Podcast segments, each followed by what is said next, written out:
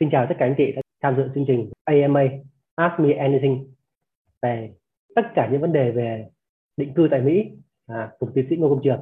Tiến sĩ Công Trường cũng đã vinh dự là người Việt Nam đầu tiên vừa được cấp visa định cư theo diện E B một A, và một điều đặc biệt hơn nữa thì tiến sĩ Công Trường là người đầu tiên được diện E B một A theo dạng tiến sĩ doanh nhân cho Operational Excellence, và bộ hồ sơ thì nghe nói là tới hai nghìn trang, nặng đâu cũng phải gần chục ký. Tiến sĩ có thể uh, chia sẻ một chút cảm xúc khi tiến sĩ nhận được thông tin là mời tham dự chương trình định cư, rồi khi nhận được thông báo đó thì như thế nào? Đầu tiên thì cái ý định về nộp cái diện định cư này á, thì trường đã có ý định từ lâu với cái diện là E B một A, vì đây là cái diện cao nhất trong tất cả các diện định cư ở Mỹ.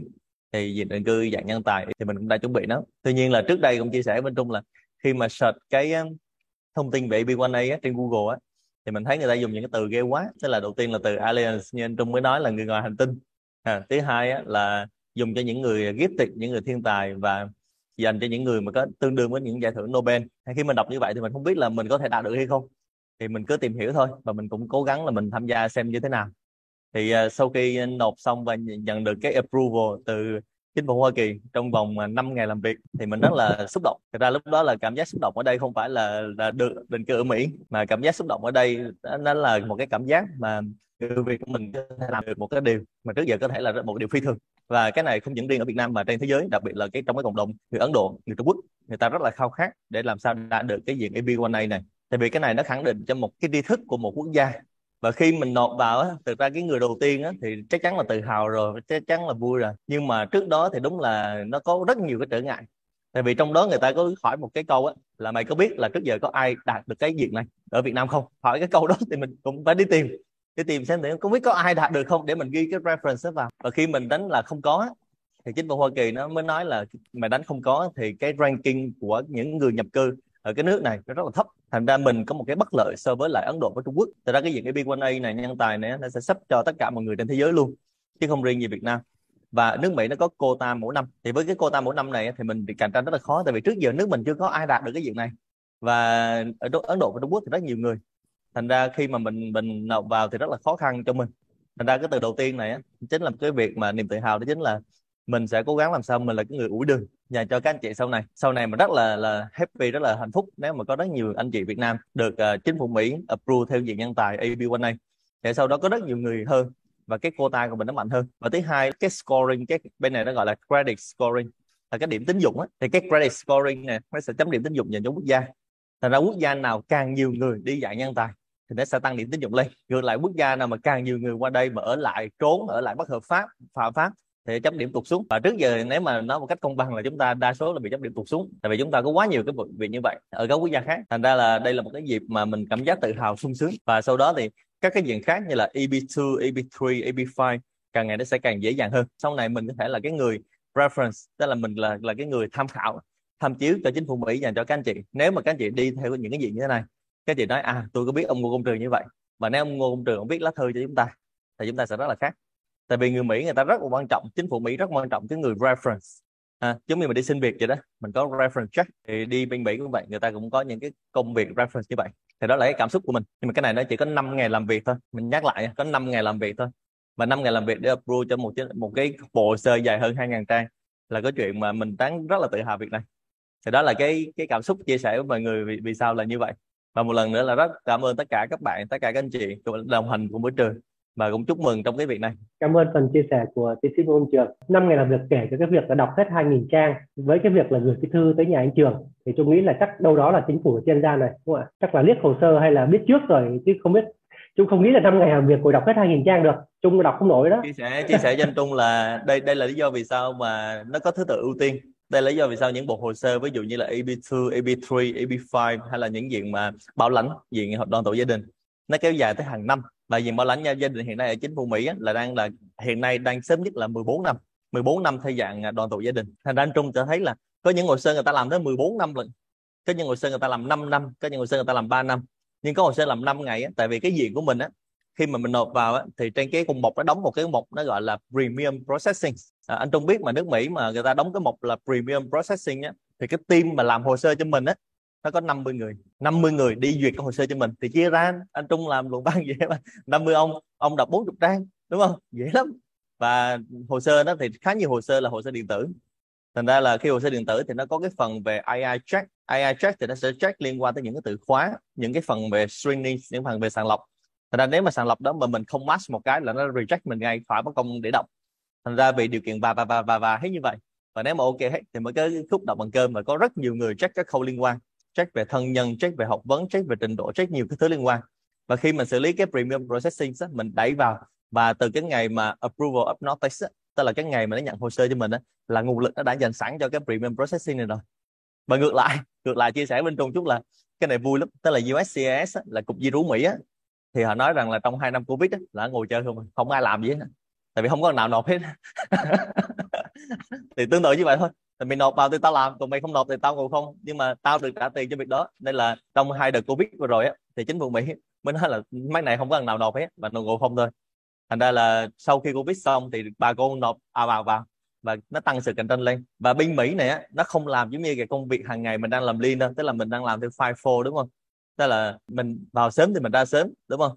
Nhưng mà cái này nó sẽ không làm theo dạng FIFO như vậy, mà nó làm theo dạng là đi theo từng diện, và từng diện nó có dạng priority.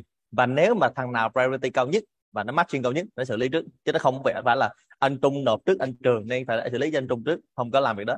Tức là Trung có thể nộp trước Trường, nhưng mà hồ sơ Trung không tốt bằng Trường, và hồ sơ Trung ở cái diện thấp hơn thì nó bạn xử lý mình trước. Đó lý do vì sao nó đóng cái mục premium processing. Còn nếu mà nó không đóng cái mục premium processing để xử lý theo cách thông thường, và trên cục di trú Mỹ nó có một cái list time để mình có thể đọc, và nó nó làm rất là công bằng, rất là rõ ràng, mà nó coi cho mình cái số tracking hồ sơ, mình vào mình sẽ biết là hồ sơ mình đang ở nằm ở đâu, đang xử lý như thế nào. Rồi, cảm ơn chia sẻ của anh Trường. Yeah. Kiểu sơ sơ thì Trung sẽ dịch nghĩa là họ sẽ làm theo Pareto đúng không Trường? Yeah, phần trăm ít nhưng mà chiếm uh, quan trọng thì người ta sẽ làm trước, còn yeah, mấy ông rồi. Nhiều mà không quan trọng người ta làm sau đúng không ạ? Thực ra chia sẻ với anh Trường chút xíu là Trung cũng thuộc diện may mắn được ở khá nhiều nơi, được ở Sinh, được ở Úc, và cũng được từng được đi Mỹ, được đi châu Âu, được rất nhiều nơi. Và tất nhiên đối với Trung thì ở Việt Nam là vui nhất. Tất nhiên có sẽ có người không đồng ý, người đồng ý thì cái đó là cái chuyện cá nhân. Thì bây giờ trước khi hỏi sâu hơn thì Trung đặt câu hỏi ngược lại, đã start with why, là tại sao Mỹ, tại sao Mỹ vẫn được nơi mà rất là nhiều người mong muốn lựa chọn là nơi được định cư, có lý do gì không ạ? Thật ra là Trường cũng rất là đồng cảm với Trung. Và vì sao là Mỹ á, tại vì Trường với Trung thì được cái là đi rất nhiều nơi thế giới, và mình cũng đã, đã đi rất nhiều chỗ rồi, và mình chọn Mỹ. Và mình không riêng gì về Mỹ, thì Mỹ nó có một vài lý do như thế này nè. Thứ nhất là nó có cái một cái từ mà mọi người có thể nghe từ trước đến giờ, và trong tuyên ngôn độc lập của mình cũng có luôn, dẫn cái hiến pháp Mỹ ha, thì đó là cái câu mà American Dream. American Dream là gì? Tức là nơi mà mọi người được được quyền tỏa sáng, nơi mà tất cả mọi người được tôn trọng với nhau, nơi mà mọi người có thể là nếu mà có năng lực thì mình sẽ chứng minh được. Khi mà qua Mỹ thì mình có một cái điều mình muốn chia sẻ với mọi người là ở Mỹ này, nếu bạn thực sự có năng lực thì bạn chắc chắn sẽ giàu. À, lưu ý ha, năng lực và cộng với nỗ lực nha, chứ mà năng lực ngủ không nha, thì bạn chắc chắn sẽ giàu. Nhưng ngược lại, những người nghèo bên Mỹ này thì chắc chắn là những người không có khả năng, đó là điều chắc chắn luôn. Thành ra nếu mà bạn là một người nghèo bên Mỹ này thì bạn là cái người không có khả năng, không có năng lực, hoặc là bạn là người không có nỗ lực, thì đó là bạn sẽ là người nghèo. Còn ở một số quốc gia khác, người giàu chưa chắc là người giỏi, người nghèo chưa chắc là người dở. Thì đó là cái nơi mà nó khiến cho Mỹ nó có một cái American Dream. Và ở Mỹ này là cái nơi mà nó là cường quốc số một rồi về kinh tế, và thứ hai về mặt thể chế cũng vậy. Nó sẽ có rất nhiều cái nó cho chúng ta có thể hoạt động một cách tự do. Ví dụ như ở Mỹ nó có nhiều cái để phát huy được cái nhân tài. Đó lý do vì sao mà người ta chọn Mỹ là như vậy. Thứ hai á, là khi mà mình chọn một số quốc gia khác thì mình sẽ so sánh từng cặp quốc gia khác. Ví dụ như anh Trung mình đã từng học và sinh sống ở Úc, thì mình so sánh là Mỹ với Úc khác nhau như thế nào, Mỹ với Canada khác nhau như thế nào, Mỹ với châu Âu khác nhau như thế nào, hay là Mỹ so với những quốc gia khác như Nhật Bản, Hàn Quốc, Trung Quốc khác nhau như thế nào. Thì lúc đó vì sao người ta chọn Mỹ. Và mình rất là đồng ý với anh Trung. Đây là ý kiến cá nhân, đúng không ạ? Thật ra mỗi người sẽ có một cái cảm xúc riêng, mỗi người sẽ có một cái tùy hứng riêng. Là ví dụ có người nói là tôi thích ở châu Âu, tôi thích ở Úc, các anh chị ở Úc, có người thích ở Singapore, cứ ở Singapore. Nhưng ở đây Trường đang nói là góc độ là bình diện chung dành cho những người mà đang đang muốn tỏa sáng một cái năng lực của mình không giới hạn, thì Mỹ là một cái nơi lựa chọn tuyệt vời. Thì bên cạnh đó, ngoài cái việc là Mỹ là nơi mà như Trường nói rất là chung như vậy, thì ngoài ra Mỹ là một trong những cường quốc về một số việc. Thứ nhất là về giáo dục. Giáo dục thì các bạn biết là các trường học Ivy League ở Mỹ thì nằm hết ở Mỹ. Rồi thứ hai về hệ thống y tế, hệ thống y tế ở Mỹ rất tự tốt luôn. Thứ ba là về điều kiện về thiên nhiên, khí hậu và môi trường, đất đai. Thì Mỹ là một quốc gia rất là rộng lớn các bạn. Một cái tiểu bang của nó có thể lớn bằng một quốc gia hoặc là lớn hơn rất nhiều quốc gia khác. Và nền kinh tế của một tiểu bang của nó nếu mà xếp thành một quốc gia thì nó có thể đứng top mười lần. Thành ra khi các bạn ở Mỹ, các bạn có thể làm bất cứ chuyện gì. Tiếp theo là ở Mỹ này á, là người ta dùng tiếng Anh là tiếng phổ biến. Nhưng mà một số quốc gia khác, ví dụ các bạn đi sống ở một số quốc gia châu Âu, các bạn phải đi học cái tiếng của quốc gia đó, ví dụ đi Nga, đi Đức, thì nó không phải là phổ biến. Điều cuối cùng đó chính là các bạn biết là Mỹ là được gọi là hợp chủng quốc Hoa Kỳ, được hiểu là ở đây nó có rất nhiều sắc dân khác nhau và rất nhiều sắc dân đang ở đây, thành ra các bạn không lo lắng về mặt phân biệt chủng tộc hay là vì sao những người mà da màu người ta vẫn có thể thành công ở đây. Thì đây là các sắc dân để hợp thành nước Mỹ. Đó lý do vì sao mà lá cờ Mỹ các bạn thấy là có các ngôi sao, các các sọc ở đây, nó đại diện cho các bang và các cái bang cũ của Mỹ. Nó thể hiện cái việc là mười ba bang cũ của Mỹ và năm mươi bang mới của Mỹ. Thì rất nhiều người có thể sinh sống được đây tốt. Đó là lý do vì sao bạn chọn Mỹ. Và nếu mà bạn chọn Mỹ thì con bạn sẽ có những cái điều kiện khác biệt. Và Mỹ là một trong những nước mà bảo hộ công dân và là mạnh nhất trên thế giới này. Và nếu mà bạn đi đâu, bạn có quốc tịch Mỹ thì Mỹ sẽ là người bảo hộ rất là tuyệt vời. Đó là một số quan điểm về cá nhân. Thật ra nếu mà bạn thích những cái điểm mà nãy giờ Trường nói thì bạn có thể cân nhắc là chọn ở Mỹ. Còn nếu mà bạn thích một số điều kiện khác thì bạn có thể chọn quốc gia khác. Hay là như anh Trung nói, ở Việt Nam vui hơn, cứ ở Việt Nam không không vấn đề gì, đúng không ạ? Và thực ra mình mình sau khi mình xong công việc ở Mỹ mình cũng về Việt Nam, đúng không ạ? Là vì Việt Nam đúng là vui. Nhưng mà cái này một có một số cái chia sẻ là à, đó lý do vì sao mà Trường làm một số cái series về cuộc sống Mỹ, và sắp tới các bạn có thể theo dõi trên kênh YouTube của Trường là kênh Ngô Công Trường Official. Thì có một số cái nó khiến cho mình thay đổi luôn trong mình. Thế là hồi xưa trước khi mình đi Mỹ mình gặp nhiều người Việt Nam ở bên Mỹ lắm, và người ta nói rằng ô đừng đi Mỹ, đi Mỹ nó ghê lắm. Đi Mỹ là làm từ sáng đến tối, cắm đầu và không có thời gian nghỉ luôn, làm từ thứ hai tới chủ nhật luôn. Nhưng mà mình qua đây mình thấy wow, người ta vẫn nghỉ thứ bảy chủ nhật như bình thường, người ta vẫn ăn nhậu như bình thường. Mà ở đây mọi người có biết là nghe bài hát của bê xê á là party on night long á, là ăn nhậu cả đêm. Thì đúng rồi, qua đây không không nhậu vậy thôi, mà nhậu là nhậu vậy, nhậu là nhậu tới sáng ngày mai luôn. Và hồi đó mọi người nói là ô cái này đi làm cực lắm, vất vả lắm, kiếm tiền mắc lắm, nên là không dám uống bia uống rượu. À, uống một chai bia là hết rồi. Dạ, bên này mình thấy là có những buổi party á, mọi người uống là bia là đầy hồ bơi luôn, đúng không? Thành ra là có một số cái nó bị cái quan điểm, cái perceiving á, là khi mình ở Việt Nam mình nghe một số cái thông tin về Mỹ thì mình nghe trên báo đài, báo chí và mình chưa có được verify.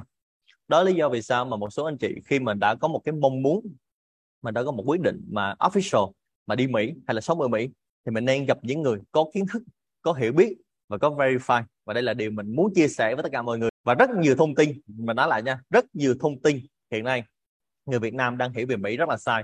Thành ra đó lý do vì sao khi mình qua Mỹ, các bạn hiểu thông tin về sai thì mình là chính là người trả giá. Ví dụ, rất nhiều người nói là không thể mua nhà, mua xe, không thể đầu tư được, không có thể là mua bất động sản, không có thể làm thẻ ngân hàng, không thể làm nhiều thứ lắm. Thành ra những việc đó là sai hết.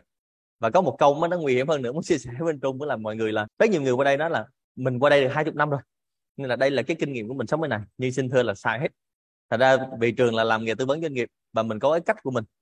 Thật ra từng cái lĩnh vực mình đều đi gặp những cái người mà người ta có kiến thức rất sâu về lĩnh vực này, người ta chia sẻ lại. Và đó là cái khi chia sẻ người ta chịu trách nhiệm về mặt chia sẻ đó. Thành ra thông tin nó mới là thực sự chính xác. Thành ra để trả lời cho câu hỏi anh Trung là vì sao là Mỹ, mình trả lời nó dài như vậy ha. Và nếu có thời gian thêm nữa mình sẽ nói nhiều hơn. Tại vì khi mà mình hiểu về Mỹ và mình hiểu về từng cái nơi mình sinh sống tại Mỹ thì ta sẽ có rất nhiều điều thú vị để mình chia sẻ. Rồi, cảm ơn phần chia sẻ của tiến sĩ Công Trường.